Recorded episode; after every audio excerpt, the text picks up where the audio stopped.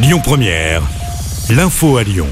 Bonsoir à tous. À la une de l'actu, Gérald Darmanin s'est rendu à Satonécan cet après-midi. Le ministre de l'Intérieur est venu rendre hommage à Loïc Jansanetas. Il s'agit de ce major de la gendarmerie de 27 ans décédé des suites de ses blessures samedi dans un hôpital lyonnais. Il avait été grièvement touché dans l'explosion de la maison d'un forcené dans l'Allier. C'était le 15 mars dernier. En tout, sept gendarmes avaient été blessés, dont trois grièvement. Le suspect était lui décédé. À Lyon, un mouvement de contestation contre la réforme des retraites a eu lieu ce matin avec une casserolade organisée à Confluence. Les manifestants se sont retrouvés en amont du salon du MEDEF qui se tient à la sucrière pour se faire entendre. La police a dû faire usage de gaz lacrymogène.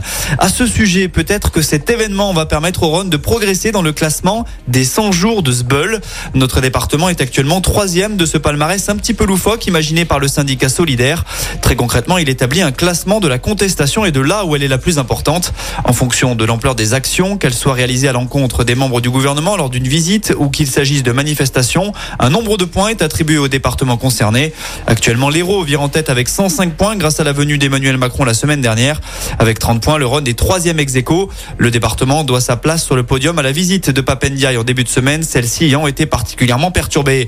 Retour à de l'actualité plus sérieuse, toujours en lien avec la réforme des retraites. La préfète du Rhône, Fabienne Bussiot, demande au maire de Lyon de prendre des mesures pour renforcer la protection des bâtiments municipaux avant les manifestations du 1er mai. Rappelons que récemment, l'hôtel de ville et les mairies des 1er et 4e arrondissements, mais aussi un poste de police ont été dégradés lors de manifestations sauvages contre la réforme des retraites. Dans l'affaire du meurtre de la petite fille de 5 ans dans les Vosges, l'adolescent de 15 ans qui fait figure de principal suspect va être présenté cet après-midi à un juge en vue d'une mise en examen. Entendu en garde à vue, il a exercé son droit au silence. Les vidéos de caméras de surveillance ont permis d'attester que le suspect avait abordé l'enfant dans un square. Le parquet a demandé son placement en détention provisoire.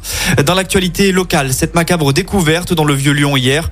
Le cadavre d'un homme de 50 ans a été retrouvé dans un fourgon. C'est le quotidien Le Progrès qui révèle cette affaire.